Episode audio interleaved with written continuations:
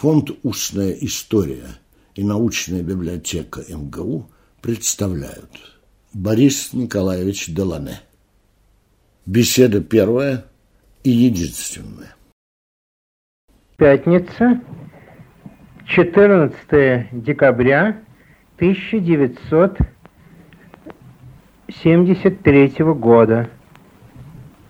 Беседа с Борисом Николаевичем Делоне. Прошу вас, Борис Николаевич. Да, да, да. Вот.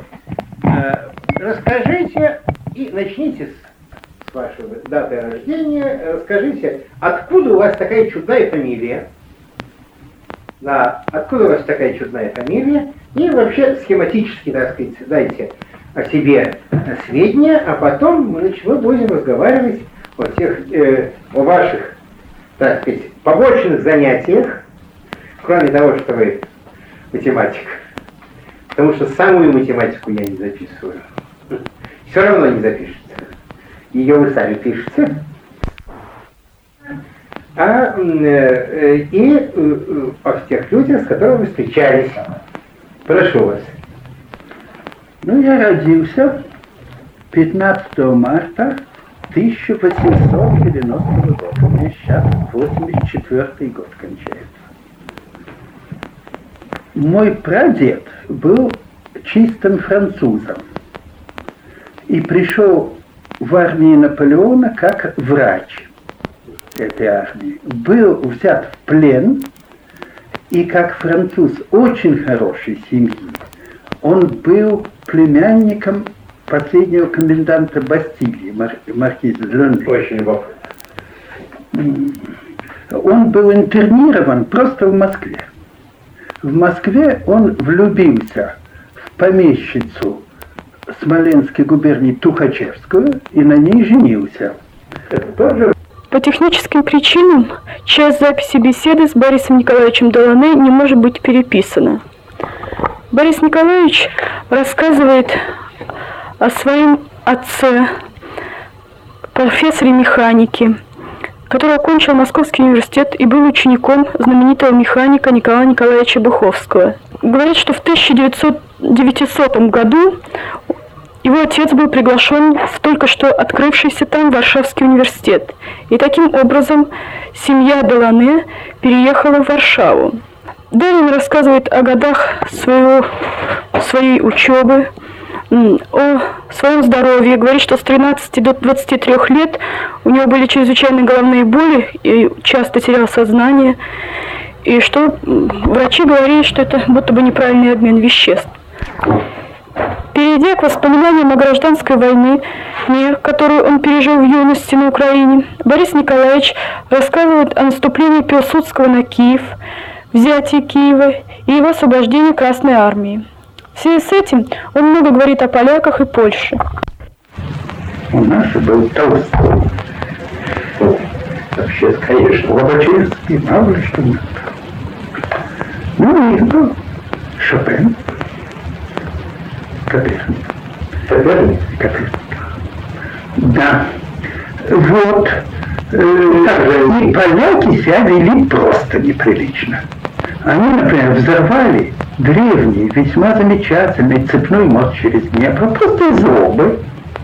Э, В женских гимназиях устраивали уборные и так далее. И вот тут я видел очень такую странную вещь, которую сейчас все, конечно, всегда вспоминают. Это как русские крестьяне выставили этих поляков Буденный. Поляки до того испугались его, что они все бросали, пушки бросали. При мне рубили подстромки на лошадях, удирали, а пушки оставались. Так что поляков так двинул Буденный, что от них и следа не осталось. Это уже 20-й год. Это 20 год. Теперь в смысле, э, так сказать, э, питания и жизни в Киеве. Ну, было то хуже, то лучше, то хуже, то лучше. Самое плохое, конечно, при поляках. Ну, тогда просто зарплаты нам вообще не платили в Палестинском институте, в принципе. Не до того было.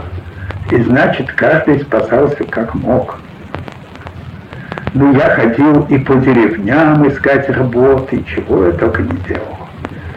Ну, в общем, живы остались. Голод был такой, что однажды я совсем ослеп от голода. Совсем ничего не видел. Это отсутствие жиров полное. Так что э, гражданская война – это, конечно, самое странное, что я видел. И самое страшное, да? Самая страшная настоящая война. Я думаю. Но я сам ни разу не был на настоящей войне. Почему? Когда уже даже приват-доцентов не брали, а потом я профессором был, профессоров не брали, священников не брали. Но братья мои были, убиты на войне. Вот, вот вам гражданская война. Достаточно?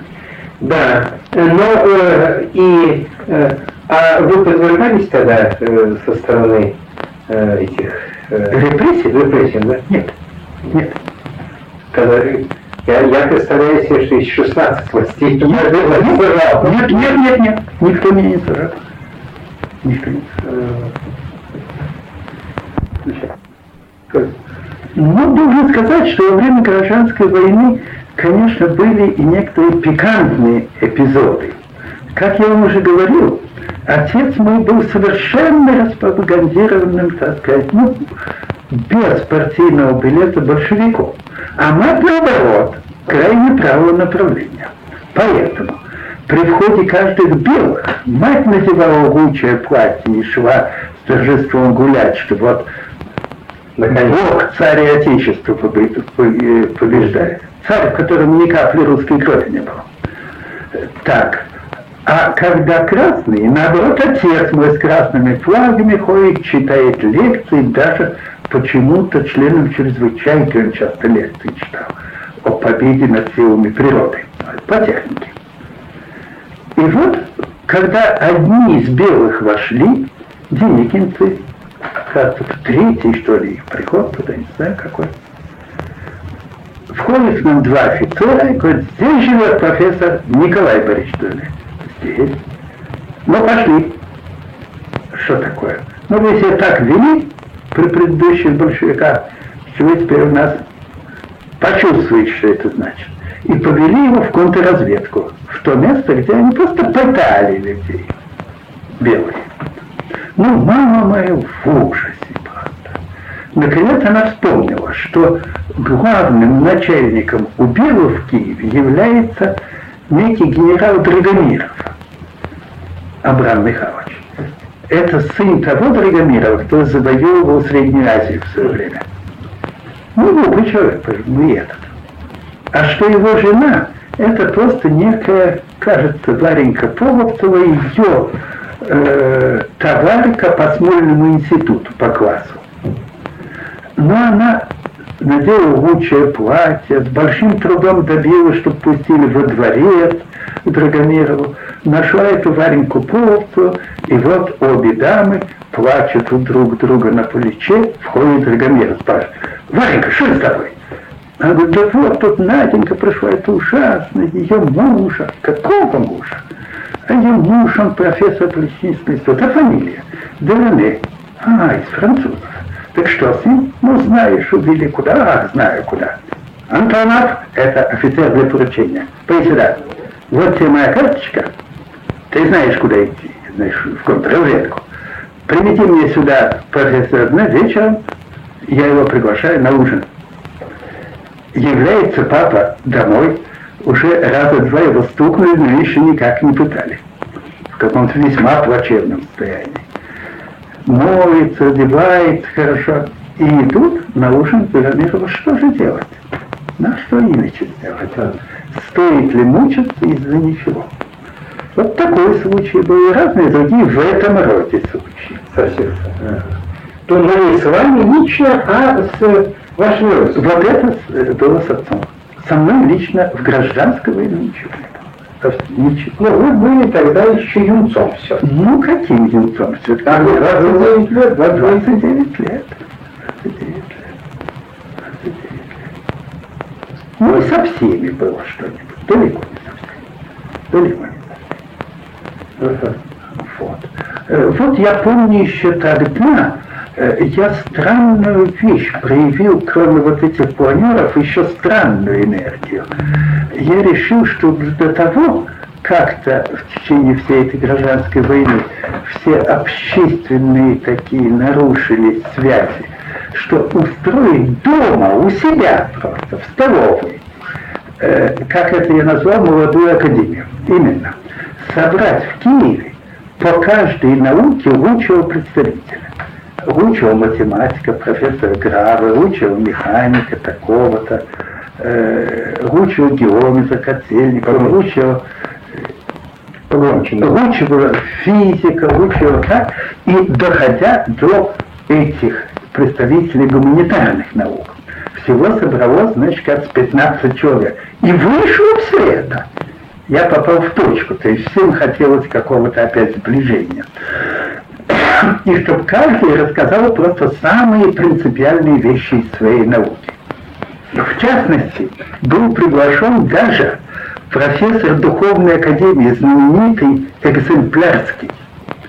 А у нас дома тогда один ассистент моего отца жил, некий Никольский, сын сельского священника. Когда он увидел эту экземплярского, он говорит, я думаю, экземплярский это только в теории, а что его нормальный нет на свете, а он тут просто сидит. А мой один аспирант киевский, Тартаковский, значит, когда Гравы начал говорить, что вот Кантор, знаменитый математик, э, такое-то множество обозначил буквы Алеф, это первая буква э, древнееврейского алфавита, то э, он говорит, может, я только неверно произношу, а Тертаковский, как еврей и знавший немножко древнееврейский, сказал, да, но так страшно, что Изенгарский начал под столом креститься. Вот, например, что было. Но это как-то было признано неплохим. То есть никто нас не упрекал за это. Это прикол было. Не помню. При большевиках. При большевиках. При большевиках. Потому что на этом же заседании, на этих заседаниях, это как раз перед моим окончательным уездом, э, это уже после 20 -го года, э, был один комиссар сидел большевистский, просто комиссар, интересовался науками. Ну вот, что я могу сказать о тех временах. И вы к этому времени э, э, уже, э, так сказать, как ученые сформировались. Абсолютно. Уже 27 лет я был крупнейшим, так сказать, математиком. Уже. Я рано очень начал. Ну, математики всегда. Математики рано начали. Рано всегда. Ну, мой этот ученик Шафаревич, он кончил мехмат 16 лет, чего вам еще. Так что математики рано, как и музыкант. Как и музыкант. Мгм. Так. Э, Ну вот я хотел, или вы здесь не хотите это дальше рассказать, вот насчет э, этой героини э, сопротивления вашей кузине. Это позже было. Позже. Так. Ну вот, пожалуй, я сейчас, значит, в основном кончается ваша э, Довоенная, так сказать. Ваша довоенная биография. Ну, тут один маленький перерывчик сделаем, все равно тут пленка-то уже заканчивается. Да. 45 минут есть.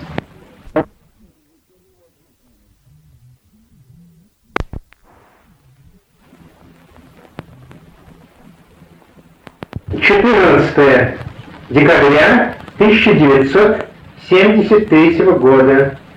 Беседа с Борисом Николаевичем Делане. Э, Вторая дорожка записи на магнитофоне Sony.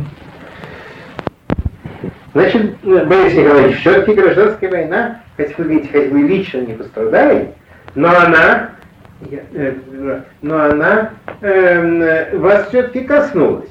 Значит, красные тронули э, папу, а э, может мама э, пострадала при... Белые Белые тронули папу, а мама может Нет, мама не, та- не страдала совсем. но, так что, но э, что-нибудь в этом плане было?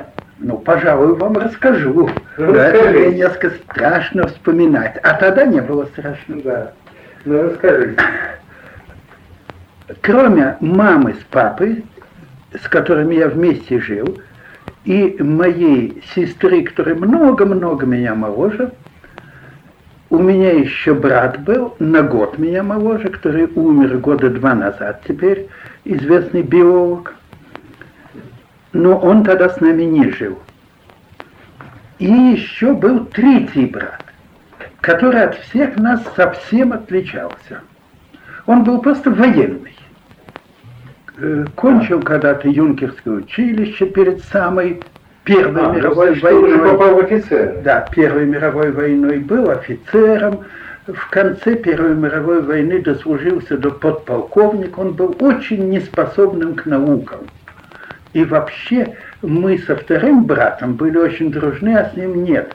И даже его называли, это нехорошо, так относиться к брату жестоко, лакмусовой бумажкой на мерзость. То есть все противно ему нравилось.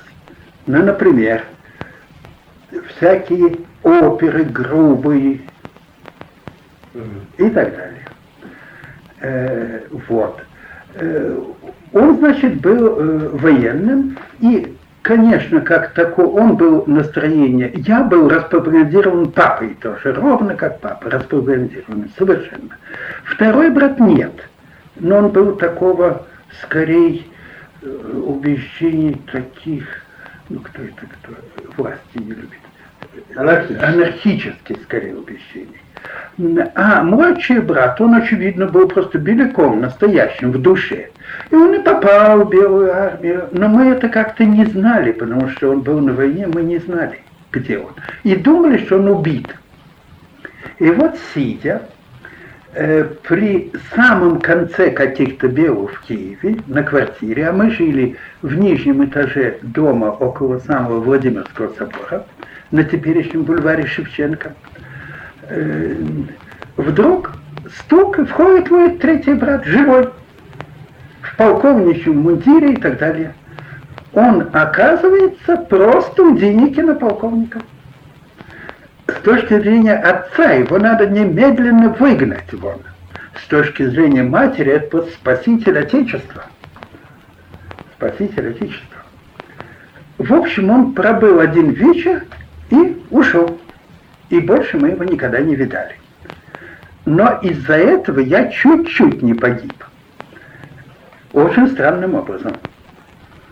Э, как раз э, в ночь после его ухода вошли большевики. Стук ночью в дверь, входят четыре солдата Багунской дивизии, такая была Багунская дивизия. Это что, красная была? Красная Багунская дивизия. И над ними начальником матрос Балтийского флота. И говорят, у вас здесь был полковник. А у нас тогда еще доживала свой век некая гувернантка из Парижа, Мазель Дабу, которая скверно еще говорила по-русски, да нет, никакой полковник, никакой. Ну, на всякий случай меня этот матрос взял за руку, ну, выходи стрелиться. Это знаешь, просто на улице и при- прихлопнут из винтовки. Я говорю, я ж не полковник, я даже не похож на него. Он говорит, ну, а иконы зачем? А отец мой был очень странный. Убеждений совсем большевистский, но одновременно верующий. И просто иконы были у нас в каждой комнате. Так ли, сяк ли, они просидели долго, все обыскивали, обыскивали. Э, мать лежала в постели, э, рядом с ней прижавшая 14-летняя моя сестра, а мне тогда было уже под 30. И, э, значит, нет, нет, меня тащили стрелиться. Но потом решили, да, нет, ну оставайся, ты, конечно, не полковник. Э, наконец, э, они заметили в передней, эти обыскивающие, некий такой встроенный в стену шкаф. И открыли одну ее дверцу. А перед ними на коленях стояла эта француженка и умоляла, никакой полковник. И вдруг из этой дверцы вывалилась большая парижская кукла, которую она же, кажется, привезла, которая, когда ее нагибали, моргала глазами. Это им очень понравилось. Эй, смотри, блядь-то какая, ой-то да! И не открыли второй дверцы. А в это время один из них сам себя увидел в трюмо в зеркало и говорит, а это кто?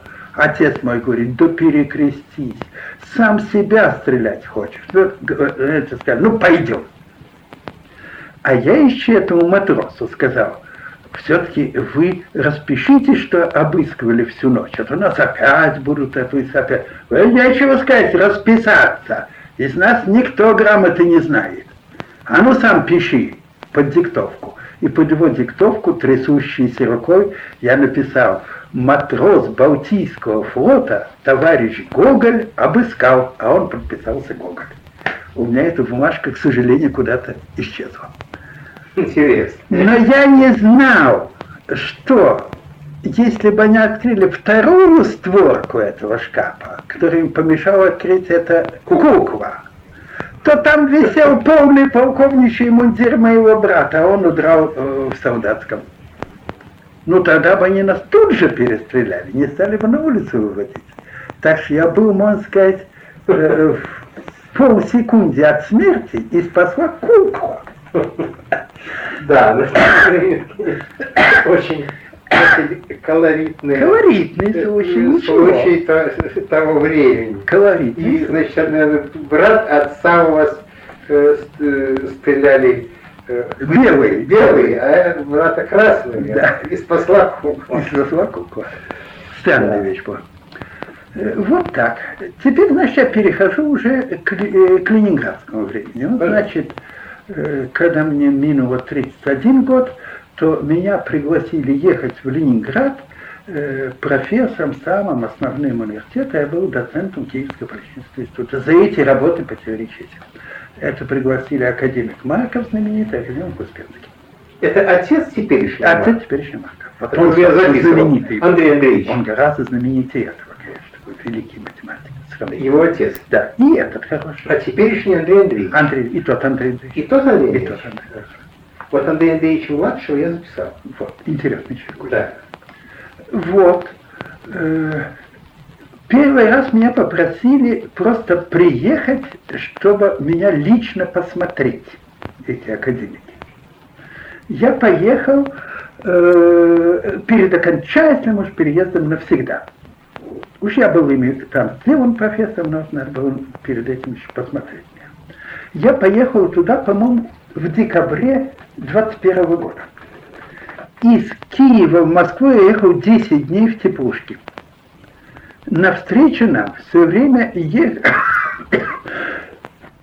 ехали с Волги крестьяне за, муку, за зерном на Украину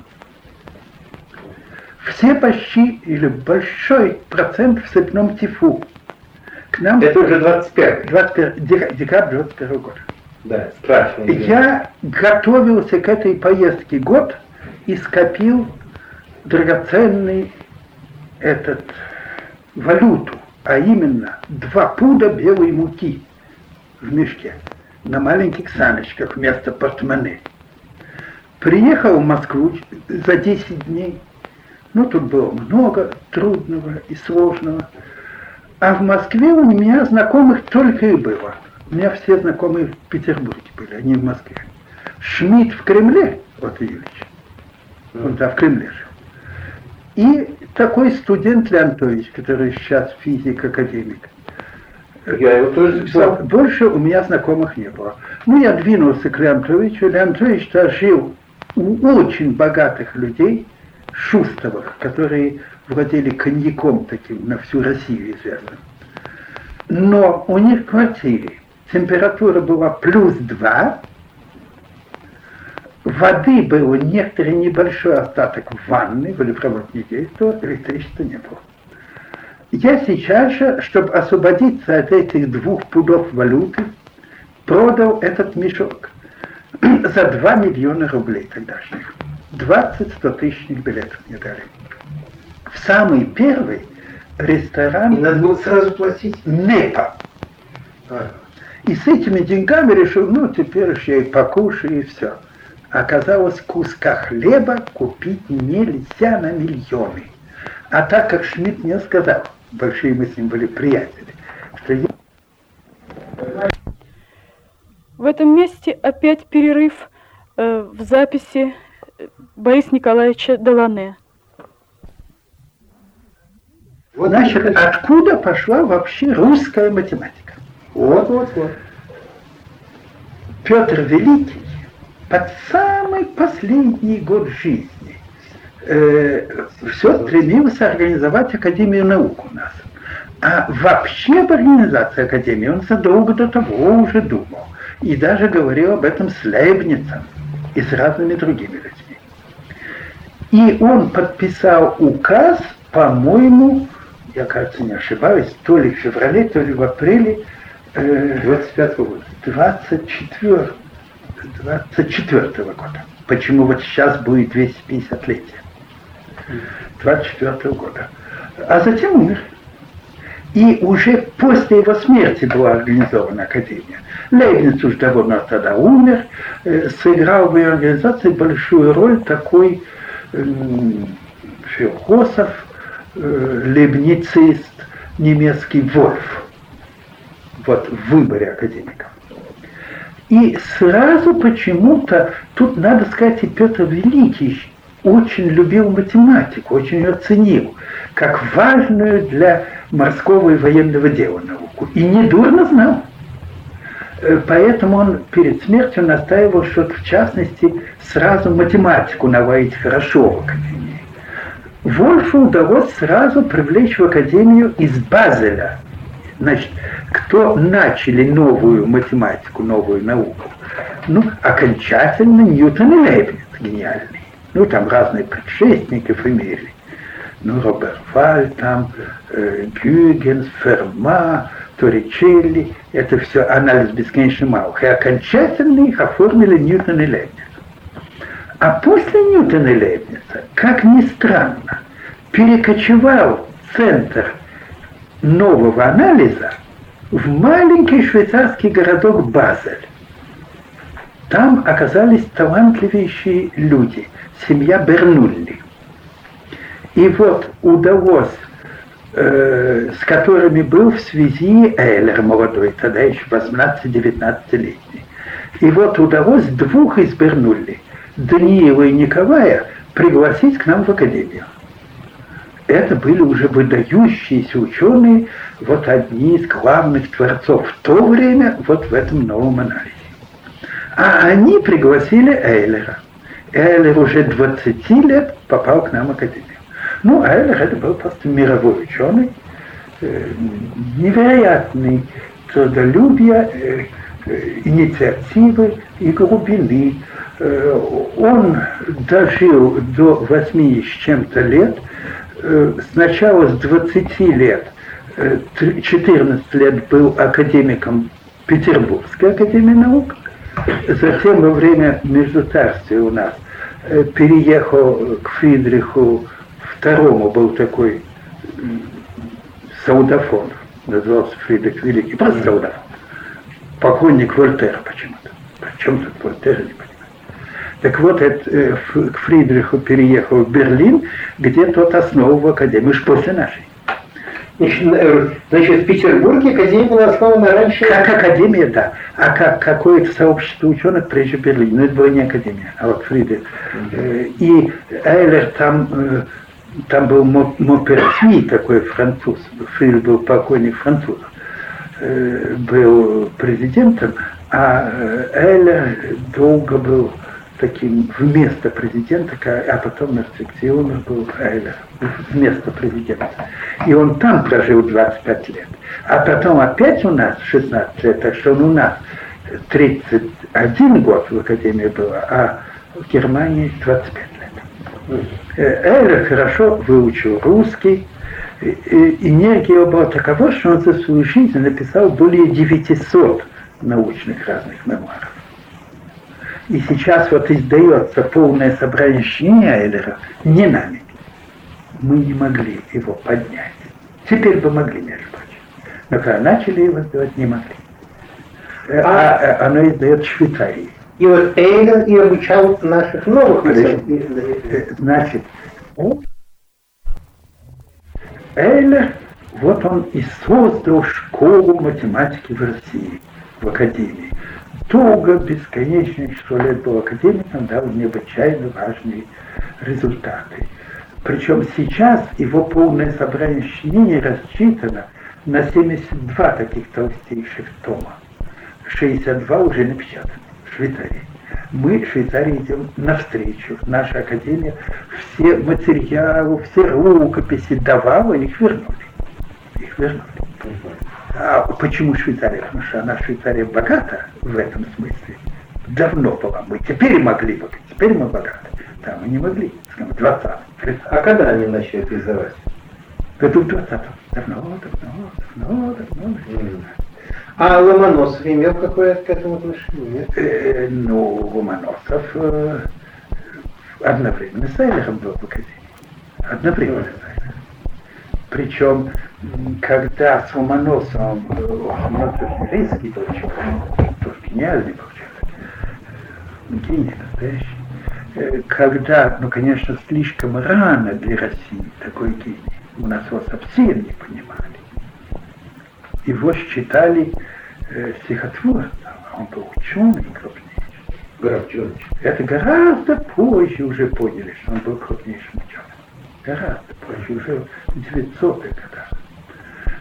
Так Ломоносов, э, с ним был такой случай, что Эйлер попросили, как такого всемирно известного, что он думает о таких-то работах Ломоносова, считая, что он их выругает, и это будет на руку академическому начальству, а может быть, прижать Ломоносова. А он заявил, что он подробно познакомился, что это просто гениальные вещи. Так что посадил наших начальников. А то начальники были такие, что ты держись. Вот. Э, а значит, потом были два очень крупных имени, уже гораздо позже у нас. Остроградский и Буниковский. Остроградский это первый из русских математиков, который равен был ну, самому какому-то любому крупному французскому математику того времени. А потом... Это уже какие годы? Э, но это уже 1800-е э, годы, самое начало. А потом э, в Казани появился гениальный человек, Лобачевский. Но совершенно не понятый нашими. Буниковский и Остроградский просто над ним издевались. А наиболее над ним издевался Чернышевский. И он был по-своему прав. Тогда было важнее освобождение крестьян, чем обоснование геометрии. Э, вот. Э, так что э, еще был Ломоносов. Но в стороне стоял и Буниковский академик, Э, и Остроградский один не поняли Ломоносова, они его насмех подняли. Потом у нас появился Чебышев. Но это крупнейшая фигура, сделавшая действительно первокласснейшие вещи, в частности, в теории чисел. А Чебышев имел замечательную школу. Коркин, Золотарев, Марков старший, Вороной, э, Липунов, Стеков. Стеклов. Да. Стеков. Стеков самый слабый из них все-таки был из этой плеяды. Mm-hmm. Ну, меня хотят, почему нет, почему нет? Нет, Это подряд тончайшие математики, весьма оригинального направления все. Например, Коркин Золотарев, например, Марков старший, например, Липуновка очень оригинального направления, глубочайшие творцы, которые создали так называемую петербургскую школу. Но она эйреровского направления. Главная их идея была такая, что лучшие работы в математике получаются так. Берут какой-нибудь практически важный, трудный вопрос, ну, нуждающийся в математике, и потом смотрят, что надо новое создать в математике, чтобы такие вопросы решать. То есть исходя всегда от конкретного вопроса. Вот это была идея Эйлера и в особенности Чебышева. В особенности Чебышева. А Чебышев это Петербургский университет? Это и самый главный петербургский математик после Эйлера. Он Петербургский университет, Петербургская академия. И все академии среди эти были. Э, ну, его самые лучшие работы в 50-х годах. Самые знаменитые работы. А умер он уже перед, вот, кажется, 96-м, что ли, Так что вот и Чебышев. И значит, последующее, петербургская, а потом ленинградская математика, это была, так сказать, школа Чебышева. А москвичи были... А москвичи имели совсем слабенькую математику. До Егорова, который уже начал хорошие работы делать. И до Лузина, который просто поехал во Францию, научился французским премудростям, тогда в Париже главные действовали Лебек, Боре, Лебер, такие очень крупные математики. А Пуанкаре? Э, несколько раньше. И привез эту мудрость сюда и начал ее дальше глубоко раскапывать. Это Гузин. Гузин перенес на московскую почву, землю, э, самую глубину французской мудрости, так сказать, европейской мудрости. И Чебышевско-Петербургской? Нет, нет, нет, совсем, совсем противоположные совсем вещи. Другое. Противоположные а, вещи. Хорошо. То очень конкретно, а это очень абстрактный общо обыкновенно.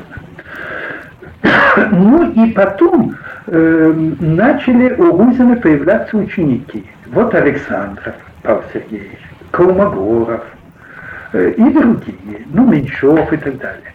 Это уже крупные математики московского направления. Угу. Вот расскажите, пожалуйста, о вашем личном, так сказать, знакомстве с Егоровым, Гузиным. Егорова я мало знал.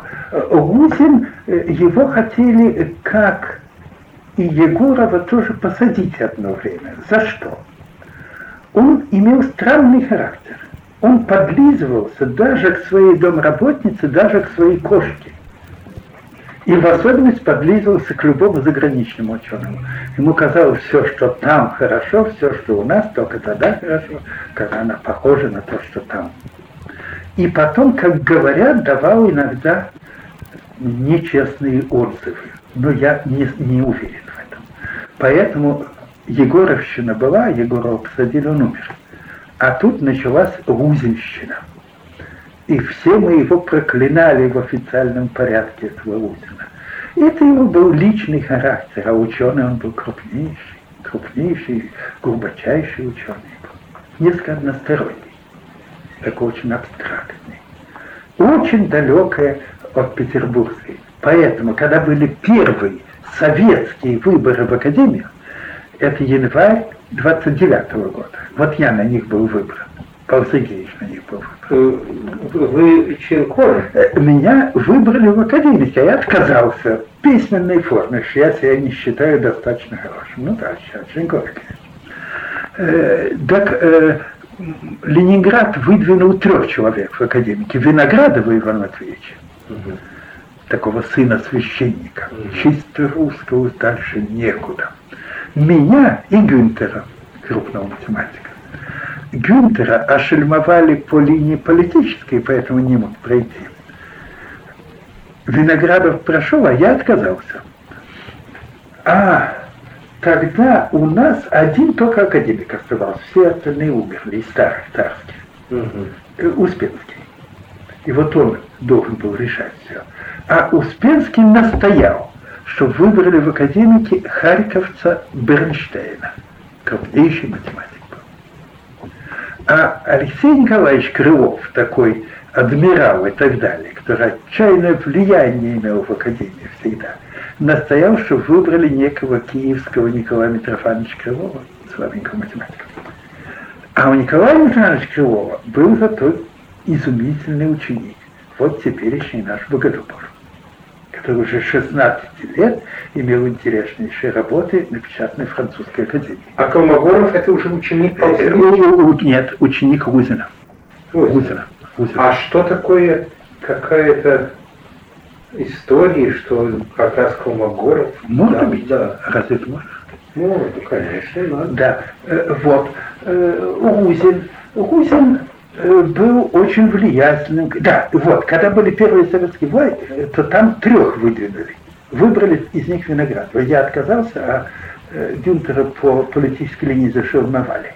Виноградов еще существует? Да, И директор института Стеклова. Да, самый главный человек. Математик. Да, дважды герой исторического труда. Семеро домов Ленина. Один день, Самый главный. Нельзя сказать, что плохой, но... Да, ну так, значит так. Э, теперь, а Москва выделена вот только Узина. Но Ленинград эту узинскую французскую математику даже математикой не считали, считали философией какой-то. И его избрали в пику москвичам по философии вместе с Деборином. И вот по философии были выбраны некий Деборин и Лузин. Ну, Деборин известный был, да, глава э, э, Москва, марксист, так сказать. Да, ну, очень э, потом он был объявлен э, буржуазным идеалистом, а вообще были наши философы делились на дуболинцев и соробьянцев. Ну, ты, наверное, буржуазный журналист был. Э, теперь так. Э, и Лузин долго, потом много лет через э, Алексея Николаевича Крылова добивался перевода на математику. Он как перевели. Что, э, академик математики. А э, Павел Сергеевич был избран член корреспондентом, ну, потом был избран член корреспондентом, ну, и я был избран, и Щеботарев был избран. Потом был избран член корреспондентом, это самое, самое начало советского периода Академии. Еще это... Ну, уже после 200-летия. 200-летие было в 25 году. Никак особенно не отмечалось. Отмечалось 220-летие. Нет, как же. Ну, очень слабо отмечалось. Очень ну, слабо. Да, немножко было, но это так. А 220 лет. А 220 после войны. О, то отмечалось. То отмечалось. Э, так. Э, и вот между школой Эйлера Чебышева, петербургской, и школой Рузина, московской, собственно, французской, парижской, э, все время были такой антагонизм, что те этих не понимали, и эти этих. Пока Академию не перевели в Москву. Когда в 34-м и 35-м начале перевели Академию в Москву, мы начали сближаться, сближаться, и вот из этого сближения обеих школ и получилось ну, то, что мы сейчас называем советской математикой. Значит, она возникла из двух источников. Из двух источников. Одного совсем старого, Эллер Чебышев, имевшего два столетия. Моя тема формирования А э, другая, совсем недавняя, это в 20-х годах Узин начал действовать. Ага, вот он как раз преподавал. Это совсем э, недавнее, это московское течение. Но оно оказалось очень важным, потому что оно зато исправило в Ленинградском некую одностороннюю направленность на все прикладное. А что неприкладное вообще мы не. А э, московское, наоборот, совсем неприкладное направление, совсем абстрактное. Но э, в математике хорошо идет, когда они вместе развиваются, одно другое оплодотворяет. Вот это сейчас, это сейчас э, советская математика. Ну, конечно, осторожно говоря, надо сказать, что были кое-какие математики в Казани после Лачева после его смерти. Были в Киеве, ну, может, в Тбилиси немножко, но это все были и из центра туда переехавшие, из Петербурга. Так что вот все это вместе, вот это создало э, советскую математику, такую величайшую.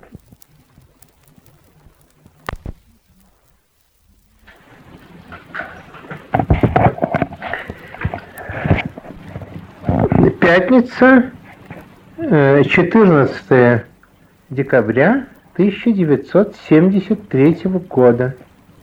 Беседа с Борисом Николаевичем Делоне. Беседа проводится на квартире Бориса Николаевича по адресу Москва, Ленинский проспект, дом 61, дробь 1, квартира 84. Э, запись ведется на японском магнитофоне Sony для последующей перезаписи на магнитофон Тембр. Э, третья дорожка записи.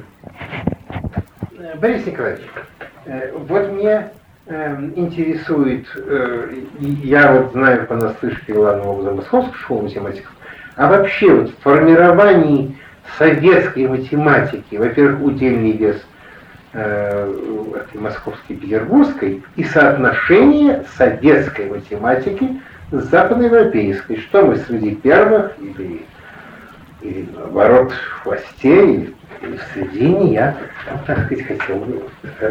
Так, а Буденным весело уже говорил э, между собой петербургский и московский. Ну да, да, значит, главное... А вот сравнение зарубежный, как сейчас выражается Да, да. математикой. Э, Вот Колмогоров, кстати, умный очень человек, в свое время продуманно ответил на этот вопрос так. Ну что что ж говорить, сейчас, очевидно, первое место просто мы делим Соединенными Штатами. Это было лет 15 тому назад. И, по-моему, и сейчас так же.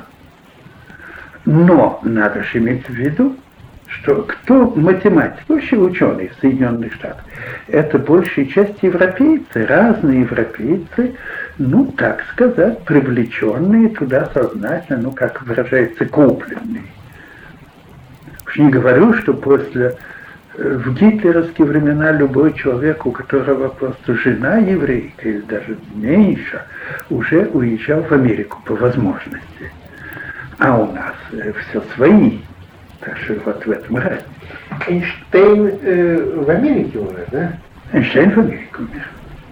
Эйнштейн в Америке. Э, Скажем, Герман Вейль, крупный геометр Геттингенский, э, умер в Америке. Почему? Он был просто немец. Но у него жена была еврейка. И он значит, не мог уже остаться в семье.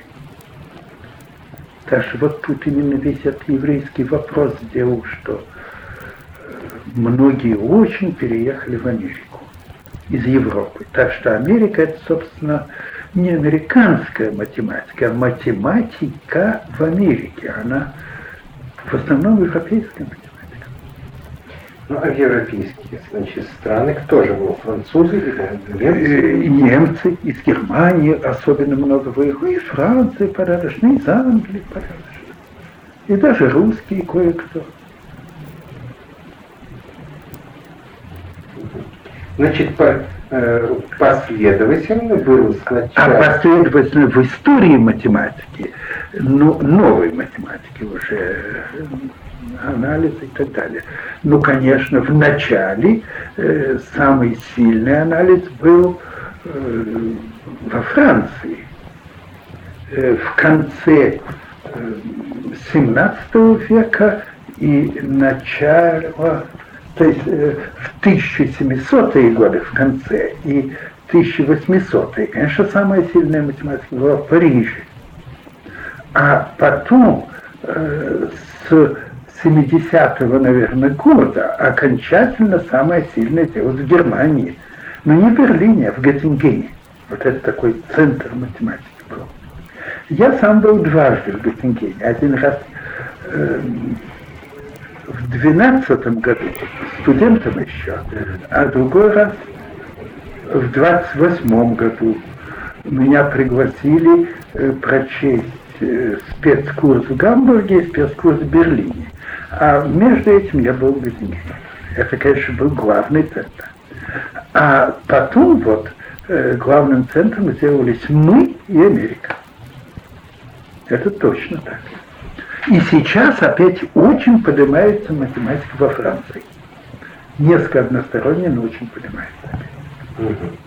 А, а мы, значит, сейчас в области теоретической математики не отстаем. Нет, нет, что вы, что вы. Главное, у нас математика тем хороша, что она очень разносторонняя. По всем частям у нас первоклассные вещи делаются. Скажем, во Франции делают первоклассные вещи, но в некотором специальном направлении. У нас по всем частям первоклассные вещи. Вот это как раз вы уже сказали, но э, придется повторить, что мы э, э, относительно, э, я спрошу у вас относительно некоторых наших математиков, как вы расцениваете э, и Ивана Георгиевича Петровского. Нет, ну э, что? Кто у нас крупнейший математик? Ну это от вкуса зависит. Ну, с моей точки зрения, Колмогоров, Пантрягин, Соболев и Живущих. Пантрягин учитель Колмогорова, нет? Нет, Нет, никакого отношения. Я его видел, он у нас бывал как Комаров, Пантрягин, ну, Соболев, может быть, ну, Виноградов, в некотором смысле очень узко, но в своей области, да, величайший человек. Ну, ну, много есть, ну, очень трудно называть. Так, так ну, Петровский был крупный математик. Да. Ну, Павел Сергеевич довольно крупный математик. Ага. Нет, у нас очень много очень крупных математиков. Ага.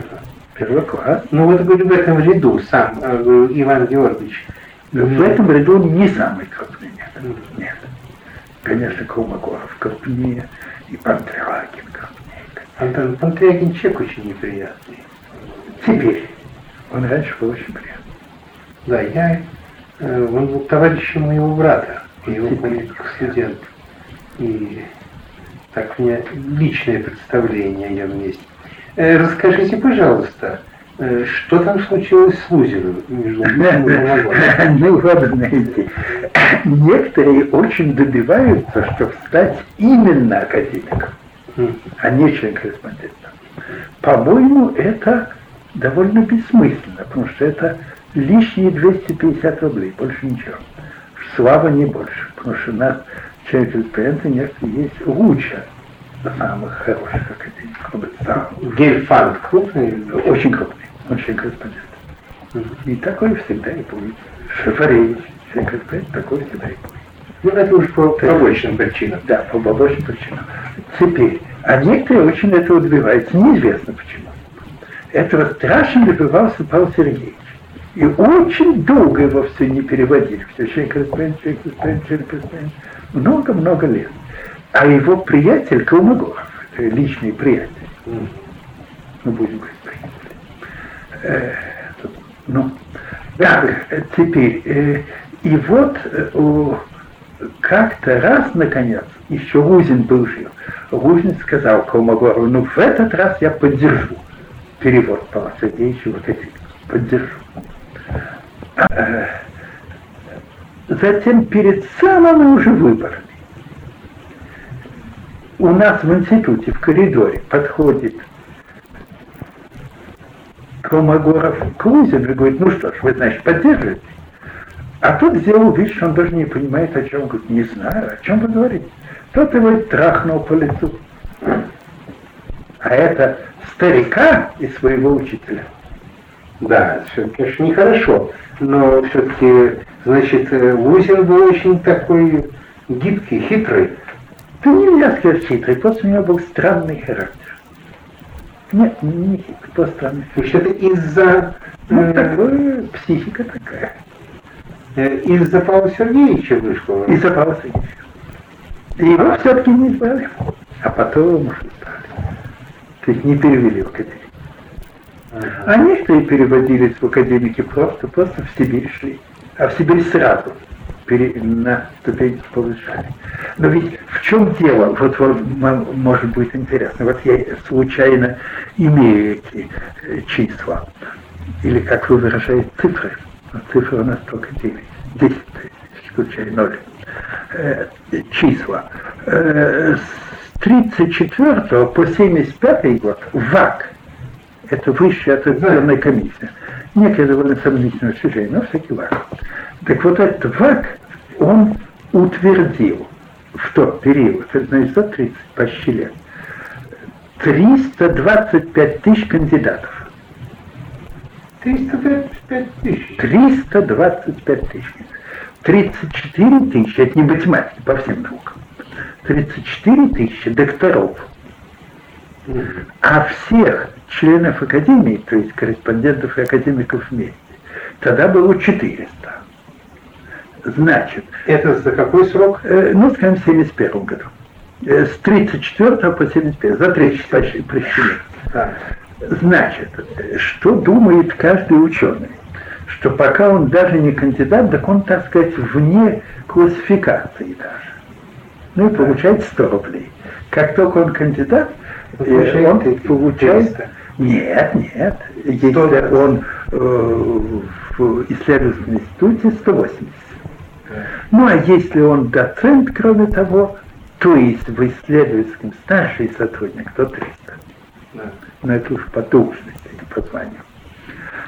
А э, доктор получает 400, э, а доктор заведующий кафедрой 500. Вот вам все.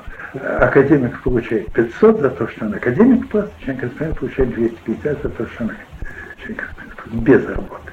Называется, за звание.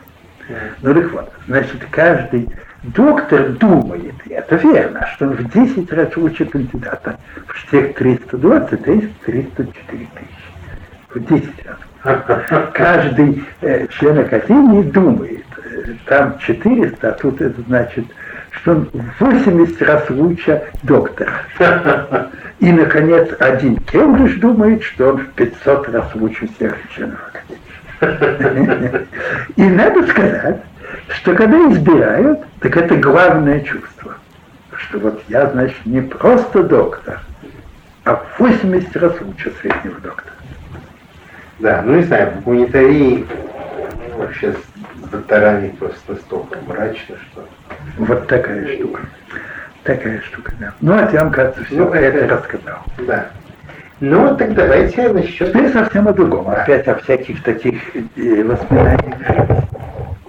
Ну, нет, мне только интересно было, вы не сказали, так сказать, э, ничего, никаких личных воспоминаний о вот этих самых людях, математиках, ну, кроме анекдотических, э, как э, тот же Узин, тот же Павел. Ну, пожалуйста, значит, в Киеве кто были моими учителями?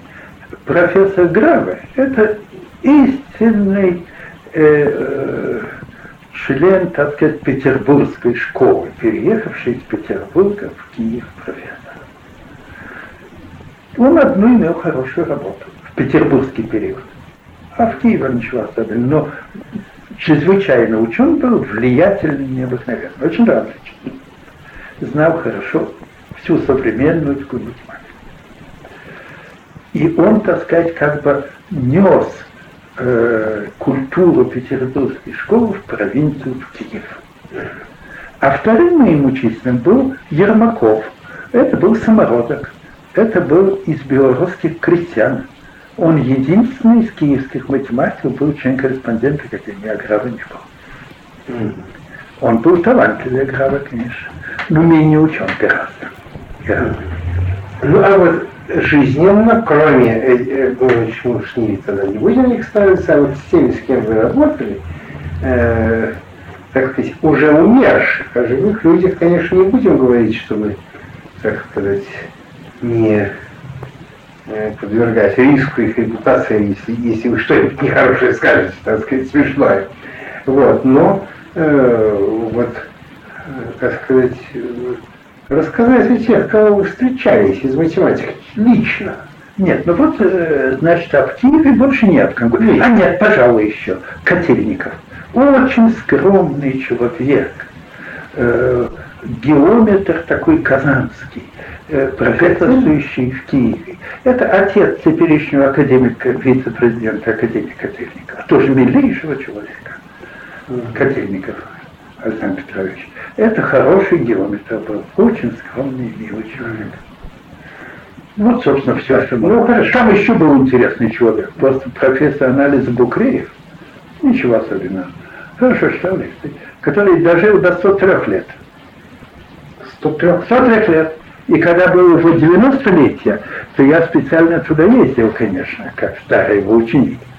И мы ему все речи говорили, но у нас было рассчитано при помощи врачей, что это не дольше двух часов его мучить. Думали, он совсем сник. А он выступил с большой речью ответной, это Бог. А когда я ездил, ему было сто лет, он пережил грипп, грипп он совсем плохой был. Слабый был. Mm. Ну, и еще там был странный такой Пфефер, скучный, скучный. Ну, это Бог с да, Теперь в Ленинграде. Ну, кто ж там были? Вот когда я приехал, кто там были э, профессорами э, Мехмата? Ну, был Успенский, этот академик, как раз ушел из профессорства, остался только в академии. Это довольно крупный математик. Учитель Виноградова и Венкова. Вот это вот два ученика. Э, теперь, э, затем, кто там был? Гюнтер, это очень крупный аналист. Очень крупный аналист, несколько скучноватый человек.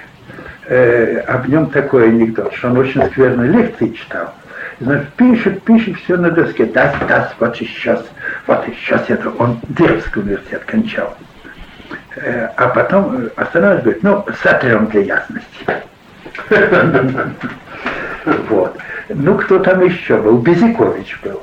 Это очень талантливый человек. Он потом бежал, как первый мигрант, и оказался в Оксфорде и умер недавно. Но там он, по-моему, ничего особенного уж не сделал. Он в юности сделал хорошие вещи.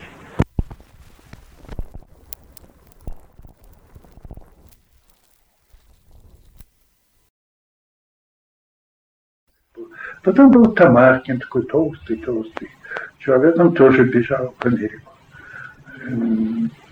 Не знаю, говорят, он не знаю. Э, потом там был Фифтин Гонсет, такой из Одессы. Вот он написал очень интересный учебник. Интегральный штейк, который сейчас все пользуются. Но это скорее был такой эрудит, не, особенный ученый был. Потом там кто был еще из таких ну, еще был жив Марков старый. Вот старый Андрей. Старый Марков, да. Ага. Я к нему, когда пришел первый раз знакомиться лично, то э, меня, мне открыл этот молодой Марков, когда еще мальчишка, лет 18 был, э, я слышу там крики какие-то. А там сидят за столиком жена старуха Маркова того и какая-то дама. А у Маркова подага, что ли, было или что-то такое. Так дама говорит, ему, вот надо, Андрей Андреевич, вам помолиться, вот тогда будет хорошо. Христос поможет. Этот как, ну, кричать, не люблю я вашего Христа и так далее, и так далее. Андрей Андреевич? Да, старый. Я прямо в недо... А я стою, и он меня даже не замечает. Тут такой, Андрей Андреевич, вот это, я к вам пришел до жены, помните такую работу? А, это такой, ну пойдем, пойдем. Вот такой человек был, очень странный был. Вы вообще изображаете. Очень странный был человек, очень странный. Ага. Да. А физиков, э, ну, вот, скажем, Лансберга, тоже знал. Вы знавали, да? Очень хорошо знал. Лансберг, вот это Ну, да, очень он хорошую работу сделал в физике, очень хорошую. Вот это курс физики. Да, аккумуляционное растение, замечательную работу сделал. Э, э, И Мандельштам был самый крупный Мандельштам. Да. Отец теперешнего Да. Мандельштама. Отец. Мандельштам. Мандельштам и Ландсберг, они вот так замечательную работу сделали. Ну, они что, были такие конкретные экспериментаторы? Да, экспериментаторы. Ну и теоретики, и теоретики. Очень крупные физики были. Вообще ведь у нас физика слабая была, прежде. Ну, вот один какой-то Лебедев, да и все. Все больше по Краевичу, по учебнику средней школы. А физика начала развиваться, конечно, э, Йоффе. Вот я был очень близок с Йоффе, это да. Ну, вот что него Йоффе, ну что же особенно? Ну Йоффе это Близок был. организатор нашей физики был. Умнейший человек. Хороший физик очень. Организатор просто нашей физики. Его э, физико-технический институт э, э, рядом с Польсигой, это был центр нашей физики. Вот откуда все и пошли. И Курчатов, оттуда это все от Йоффе, все, от- все ученики Йоффе. И- А вы ее знали, ну, конечно, хорошо знал. А у Йоффа был такой приятель, крупнейший голландский физик Эрнфест. Там самый крупный в Голландии был Лоренц. А это Эрнфест, ну, второй после него. А Эрнфест женился на русской, он был голландский еврей, э, и очень сочувствовал Советскому Союзу. Он приезжал несколько раз сюда, это мы с ним просто дружны были, с этим Эрнфестом. Милейший человек, был тончайший физик и покончил с собой. Ему вдруг показалось, что он перестает понимать то, что говорят о физике. Он взял и. Не такому уж возрасте. Страшно. Да, вот Йоффе. Йоффе я хорошо знаю, это был умнейший человек. А какого ваши впечатления от покойного, или вы его не знали, недавно скончавшегося э, так вот, Петра Александровича Ревендера? Я его не знал. Не знаю. Он химик, скорее. Физико-химик. Скорее он нет. Физиолог так видал. Физик. Много раз с ним разговаривал. Я вот близко знал очень Тама, конечно. О. Почему? Ну просто потому, что он немножко альпинист был, и все три свои восхождения со мной сделал. Ну, одно ну, трудное, одно трудное. Ну вот, тогда давайте мы ну, перейдем там, к это, это, это, конечно, очень интересный был человек, очень интересный. Он очень важную одну идею имел, но, к сожалению, ее провел не он, а Юкава, японец. Это идея обменных связей в ядре. Так что, когда Таму было, кажется, 70 лет или что-то такое, один из его учеников, кажется, ну не помню, говорил большую речь ему и говорил, что вот даже из блока, еще откуда-то, что важно для человека не что он сделал, а что хотел сделать.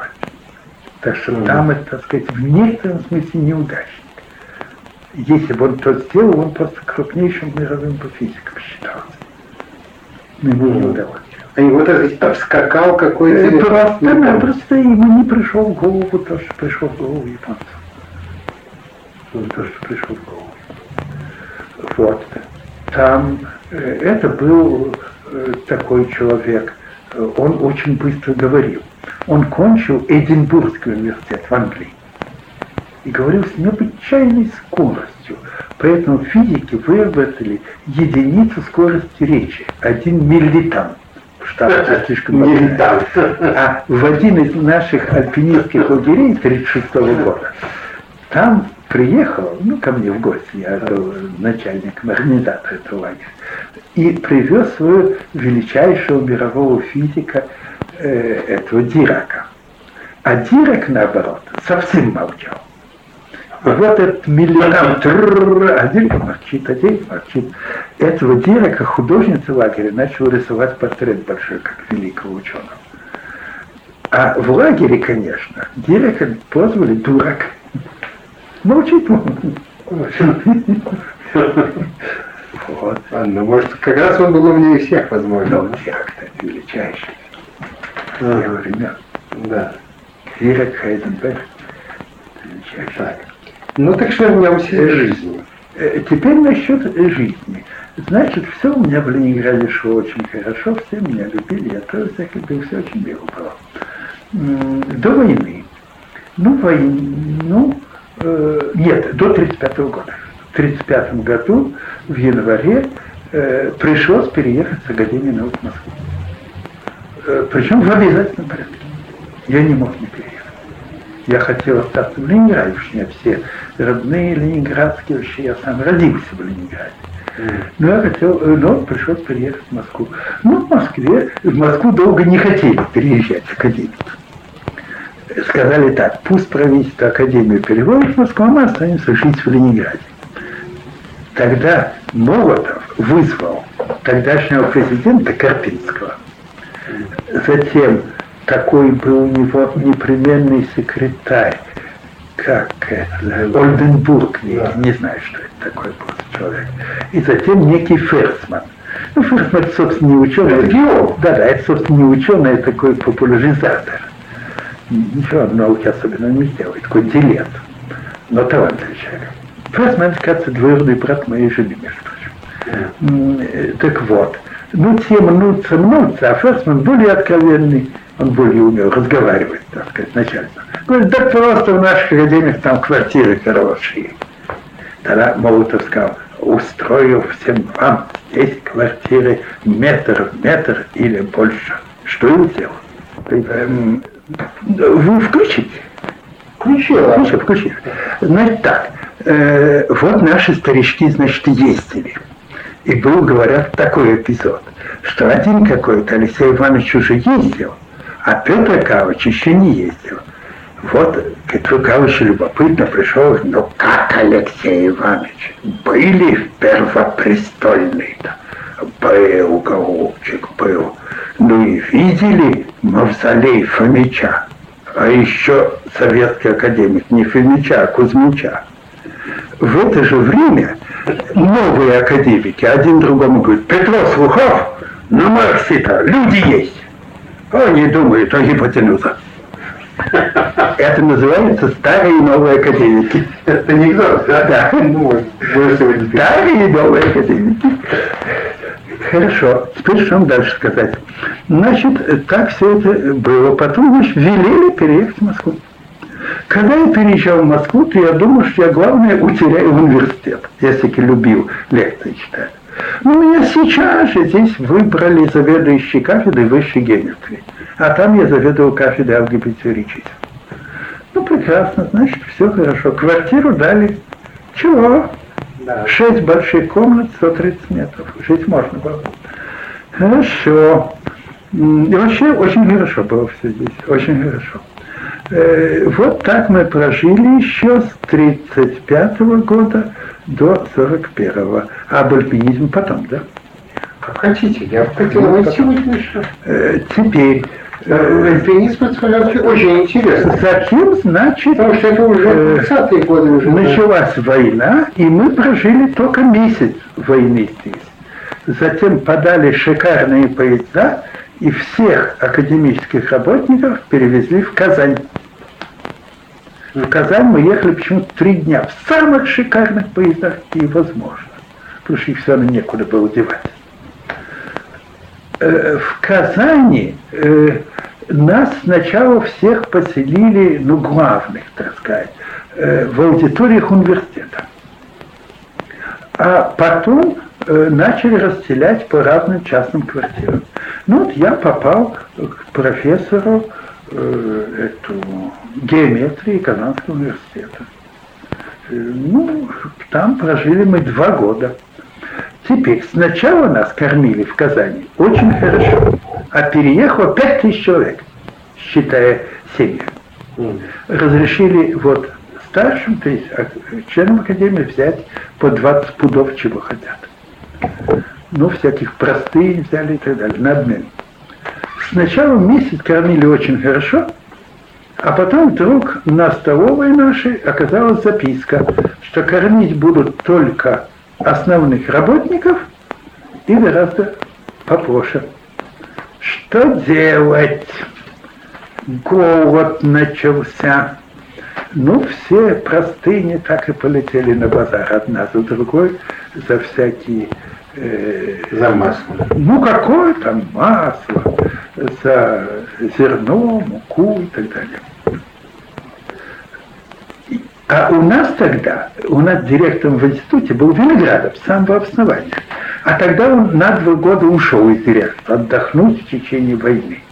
Он был избран почетным членом Королевского общества, и ему что-то приходили какие-то помоществования, не знаю. И был э, директором Соболев. Соболев это такой очень... Я еще минут 40. Соболев это такой очень талантливый математик, но прошедший в академике в 30 лет уже, отчасти потому что хороший математик, отчасти потому что он единственный из нас уже привык к новому. У нас еще тут в Гартане не то делалось, и кричал, да здравствует великий, любимый наш учитель и отец, товарищ Сталин. Ну, тогда его недолго думаю. Да, И он 907 года рождения. и в Верховный Совет, и всюду. Э, в общем, он э, решил так, что не стоит это математикой заниматься, а надо вот вычислять траектории полета снарядов. Ну, какие-то у нас там жулички вычислители были, и он считал, что это самое важное. А мы лишь бы дисциплину соблюдали, то есть каждую неделю на совет приходили. А он был директором. Института, два года. Ну ничего. В общем, я как-то ему говорю, Сергей Львович, мы начинаем голодать. Я уже по временам гражданской войны знаю, как спасаются. Надо заводить огороды. Давайте заводить огороды. Он говорит, если вы такой мужлан, что вы огородом интересуетесь, я вас сейчас же на фронт пошлю, я иди начальник и так далее. Ах, так вернулся. Ужасно, ужасно, просто ужасно. Я помню, я, На всех я кричал. голосовал. На всех кричал. И на Виноградова кричал, как, как на собаку. Вот. Он э, как-то не понял, кто он такой. Что такое, что. А теперь он милейший человек, мой большой приятель. Совсем изменился.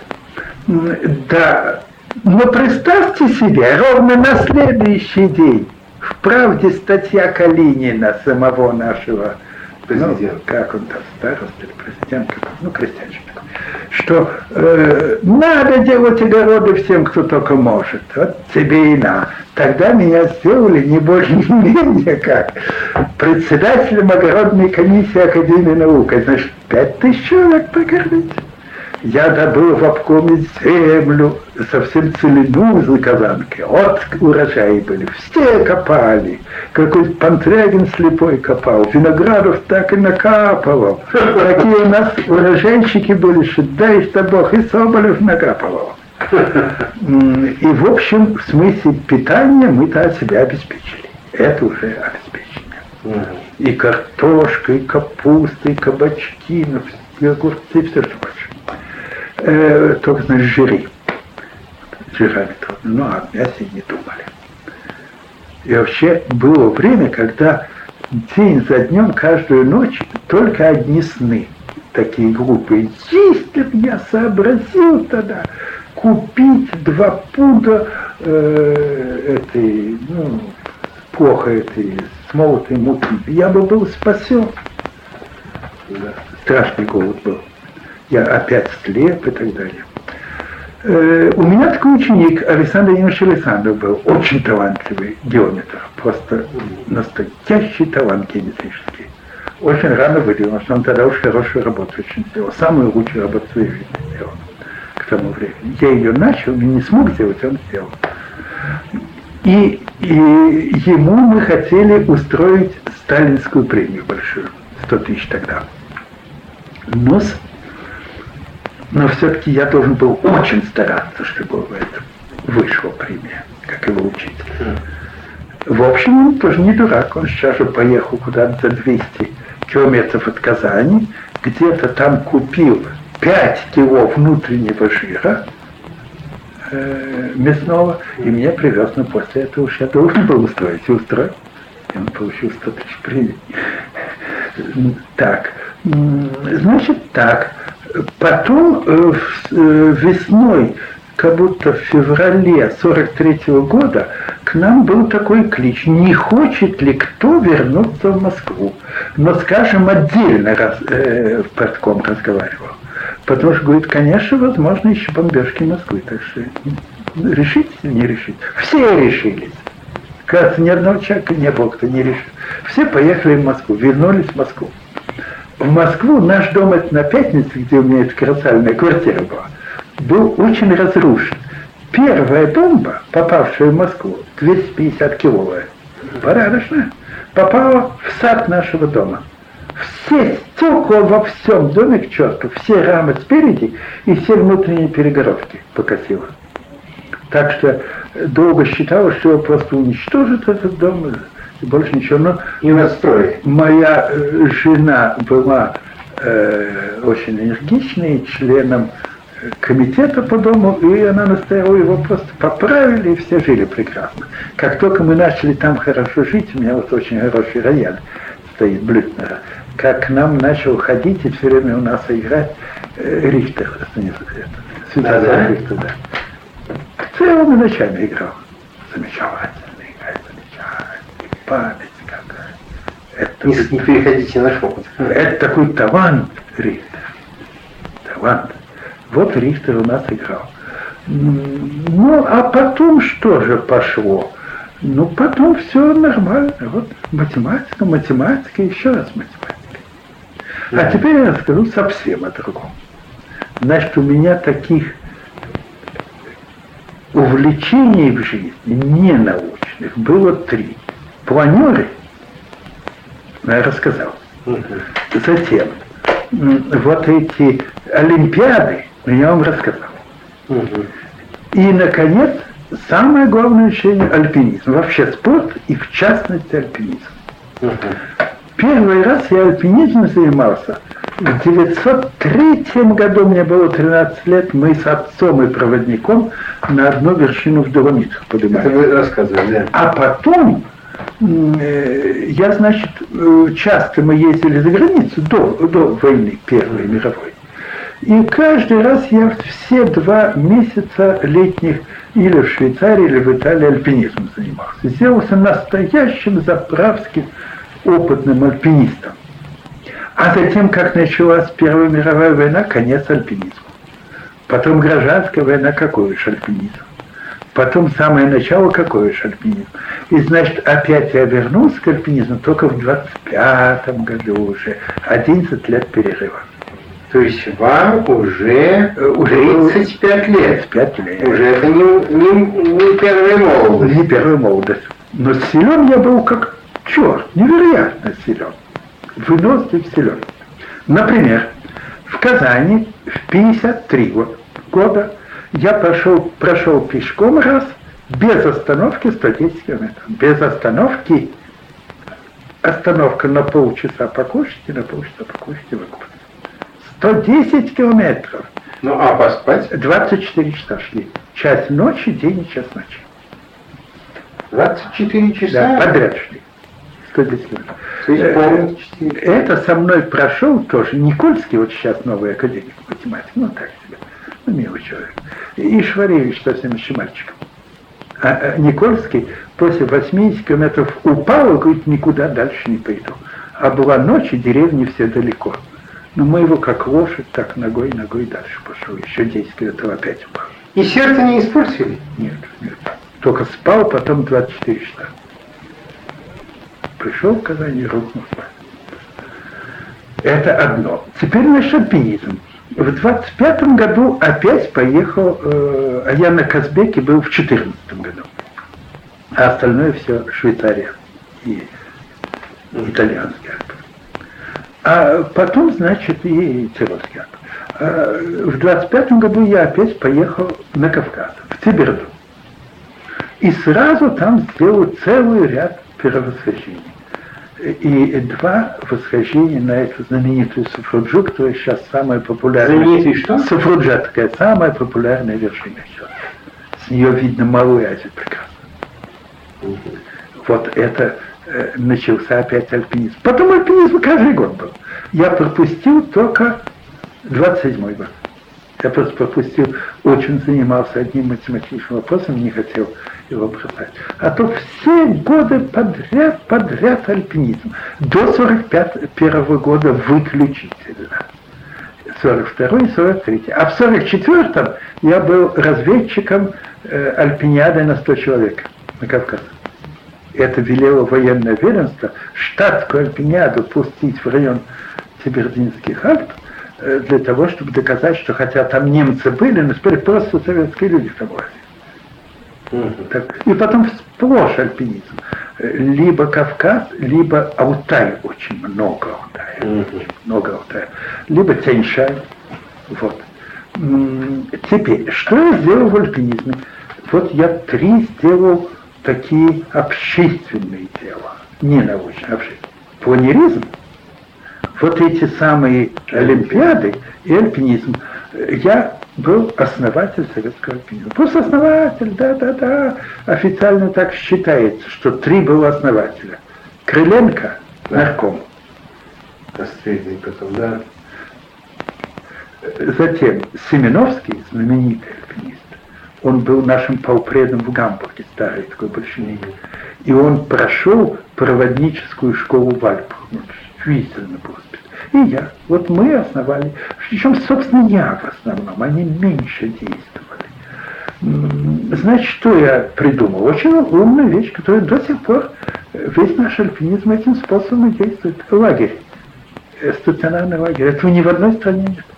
То есть в каком-нибудь у ледника где-нибудь делается стационарный лагерь, и на все лето туда приезжают и делают разные восхождения. Это оказалось отчаянно выгодно в альпинистском смысле. Потому что в этом лагере есть инструкторы, хорошие альпинисты. На каждого инструктора 8 инструктиров. Это норма. Ну, он их действительно учит. Потому что он опытный, он где только не бывал такой инструктор. Сейчас перед войной было 34 лагеря у нас. Некоторые очень большие. Некоторые так, что смена 200 человек. Даже один смена 300 человек. Ну, 4 смены за лето. Иногда даже 5 смен. И вот весь наш альпинист идет лагерями. Это было мое, так сказать, открытие. Нигде в мире лагерей нет. Ни в То есть все индивидуальные идут прямо снизу? Кто? Ну, вообще, альпинисты другие, там, других стран, лагерей. Они индивидуально. Они индивидуально. Совсем индивидуально. Совсем. Никак... У них другое есть. Институт проводников, которого у нас нет. Просто крестьяне за плату вводят на вершину. И очень точный э, расценка, скажем, мамбан столько-то, такая-то вершинка столько-то, такая столько-то, в зависимости от трудностей и знаменитостей. У них есть институт проводников. У нас институт проводников просто нет. Нет платных проводников на вершине. Нет. Затем у них институт хижин. У них в Альпах больше как 40 тысяч сейчас э, спортивных хижин. Где-нибудь высоко, черт знает туда сколько лезть, там хижины, в которые можно ночевать. У нас хижин просто нет. Ну, одна или две. Ну, есть палатки. Палатка совсем другое. Мы палатками обходимся. Что? Мы обходимся палатками, а они хижины. Хижины же теплые. Да, но и потом все-таки же э, Альпы, даже Монблан и прочие, все-таки это не меньше, чем Кавказ. Нет, нет, нет, нет, нет, нет. В смысле гор одинаково. Ну, чуть-чуть ниже, пусть так. Ну, Шхара, высшая вершина Кавказа, это э, Дыхтау. Э, 5202. Ну, и просто это вулкан, чепуха, это куча такая. А из таких острых вершин Дыхтау. Следующий шар, э, Каштантау. Ну, это все э, 5100. Алтайские вершины. Что? А э, в Альпах, э, ну, Монблан, э, Вейсхорн, Монроза чуть-чуть ниже, метров на 400 ниже. И очень тоже острые. Нет, нет, они такие же. А Алтай ниже Альп. Алтай ниже? Ниже. Выше Белуха 4500, а Монблан 4800. А вот э, Тяньшань 7500.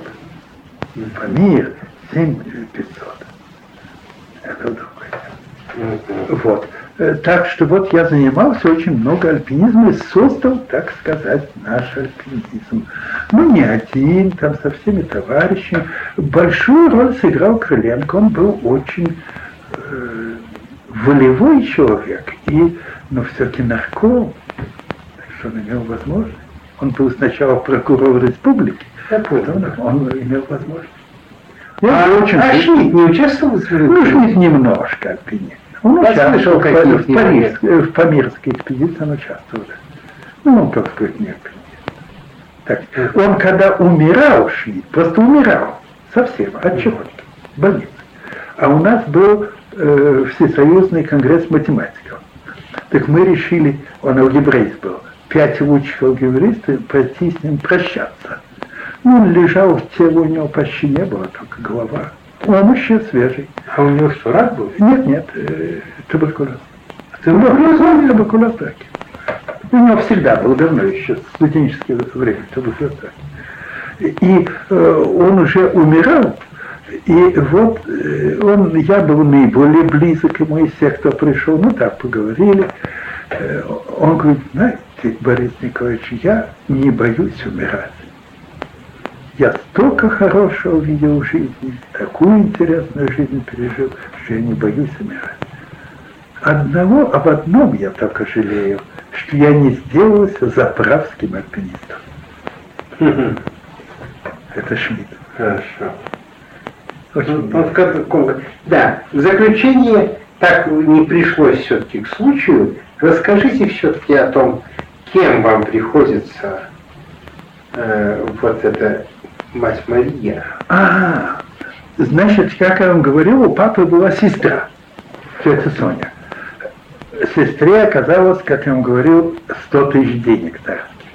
Тогда сейчас же за ней прихлыстнул такой казак кубанский, Пиленко из Анапы, у которого были огромные земли под Анапой, но пустые, земли.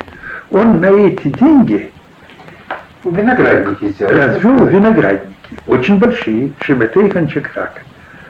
Теперь у него была дочка, на год меня моложе, Лизочка. Лиза? Лиза, да. А мы два раза у них жили. 900 год, когда мне было 10, и 902. Ну, как бы на даче. М. Ну, целый дом нам давал там. Богато жил очень. Ну так вот, э, когда Лизочке минуло лет 16, И вы э, вместе э, выросли, вы там ну, рассказывали. летом, под, ну, летом, летом, Летом и под лундо. Это очень она миленькая девочка была. Девочка, девочка. Маленькая девочка, и вы Миленькая девочка, да. да, рассказывали, что вы ходили купаться. Да, кубаты, и нам отчаянно доставалось, зачем вместе в голову не купали. А нам даже в голову не приходило.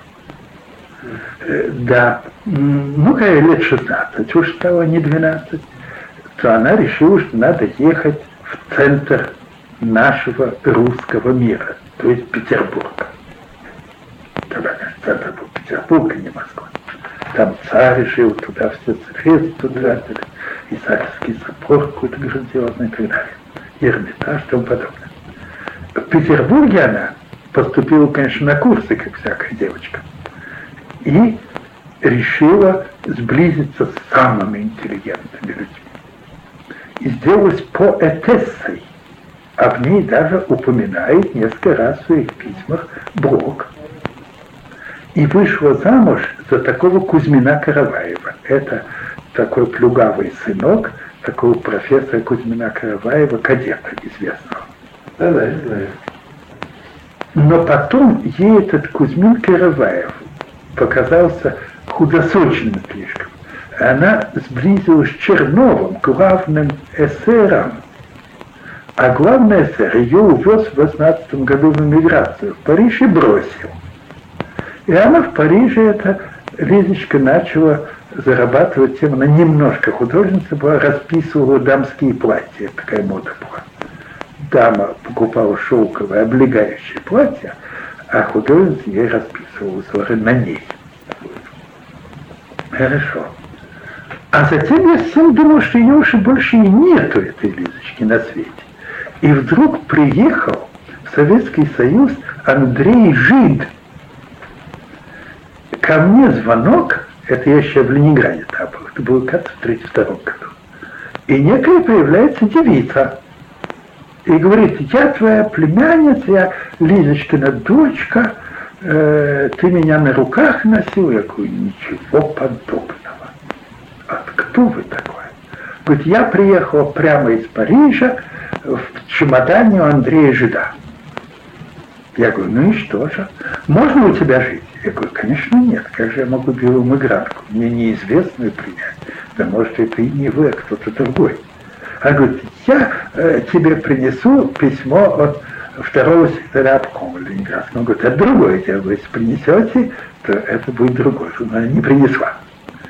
Э, Но чтобы доказать, что это она, она мне такую фотографию дала, где действительно Лизочка сидит каком-то клубуке, а рядом монахини вокруг. Она сделалась аббатессой монастыря в Париже. И я опять об ней позабыл, решил, что все они помнили, никого их больше нет. А потом как раз раз был у вашего знакомого и моего большого приятеля Коля Анциферова. Он говорит, а знаешь ты, что случилось в Париже? Такая, кажется, она сестра Мария Марии. называлась, хотя она Елизавета, но меня еще. Да, да.